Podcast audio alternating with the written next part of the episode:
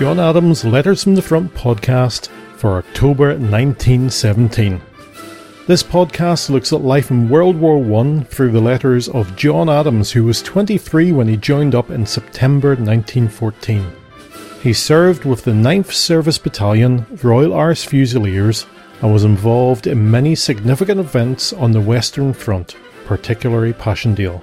These are his words, read by his grandchildren and narrated by his great grandchildren.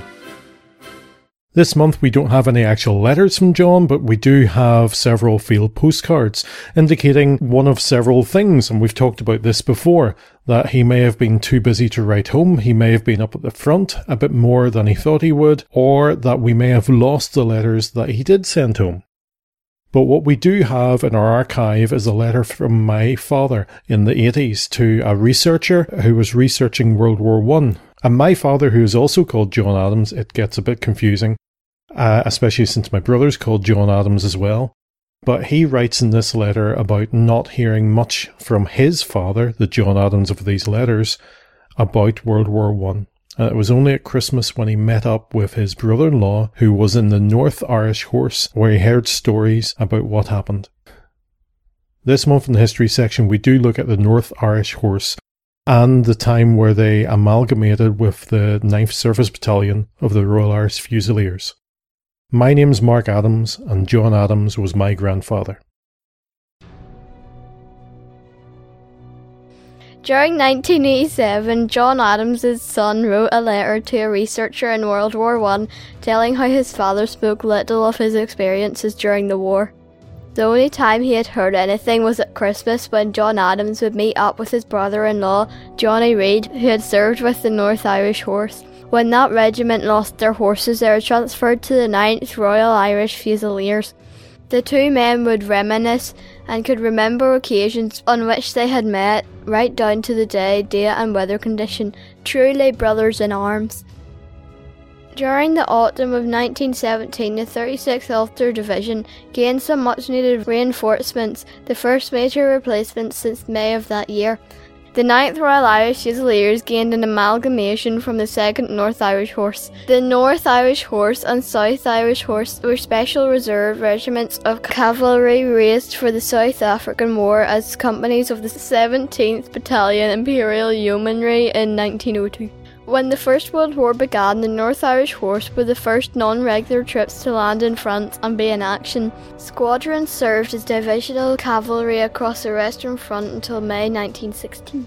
Second North Irish Horse was formed on the 2nd of October 1914 from volunteers of the Enniskillen Horse of the Ulster Volunteer Force and landed in France with the Ulster Division in October 1915. As the war progressed into trench warfare, the mobility of the cavalry was restricted and led to many cavalry regiments being dismounted and deployed on a range of, of other duties around division. In mid July 1917, the 2nd North Irish Horse was informed that it was to be dismantled and the men trained for the infantry. It was a compulsory transfer. The horses were inspected by veterinary officers, and most of the horses, 265, were transported to Egypt for the Australian Light Horse, while the remaining served as transport. The men of the North Irish Horse were moved by train to join the 9th Royal Irish Fusiliers. The regiment was then retitled as 9th North Irish Horse Battalion Princess Victoria's Royal Irish Fusiliers. A total of 569 men of the North Irish Horse joined the 9th RIF. During September and October 1917, the 9th RIF not only spent time in the line, but also behind the line. These times were spent training, providing work parties, and in sport. Sport was used as a distraction to give the men something approaching normal to look forward to. Football was the preferred option, which the 9th Royal Irish Fusiliers seemed to excel at. On October 24th, the 9th RIF moved back to the line.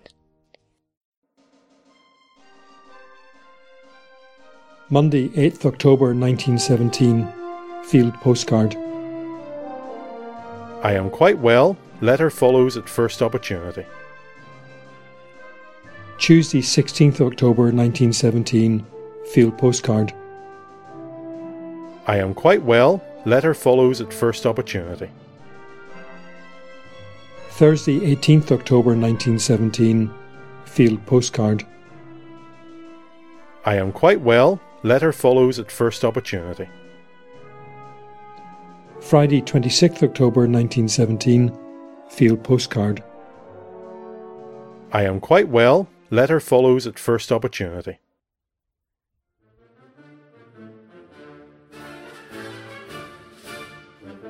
Thank you for listening to John Adams' Letters from the Front podcast.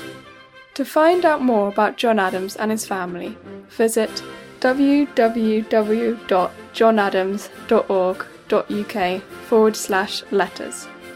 The history of the 9th Service Battalion, Royal Irish Fusiliers, during World War I is taken from Blackers Boys.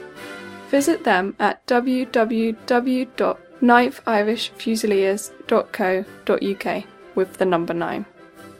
Podcasts will be published 100 years after the letters were written, so will be published nearly every month.